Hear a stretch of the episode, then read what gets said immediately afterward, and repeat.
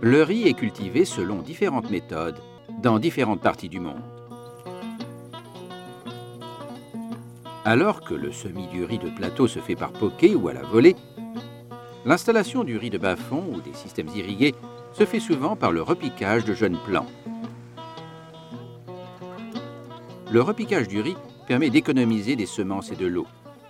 Et il vous permet de sélectionner les meilleures plantules pour le repiquage. Le repiquage donne aussi à la culture un avantage considérable sur les mauvaises herbes et facilite le désherbage et la gestion de la culture pour avoir un bon rendement. Les producteurs du village de Zeguesso au Mali apprenaient les bénéfices de la culture intégrée du riz bas-fond en pratiquant l'apprentissage participatif et la recherche-action, ou apragir.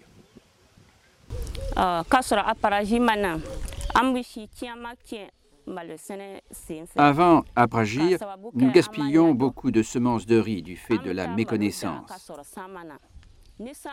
Apragir est venu nous apprendre la riziculture et comment mettre en place une pépinière. Tu n'as besoin maintenant que de 2 kilos contre 5 kilos que nous utilisions dans le passé. Aujourd'hui, nous ne dépassons pas 2 kilos dans la pépinière. C'est à cause du semis direct que les semences sont gaspillées.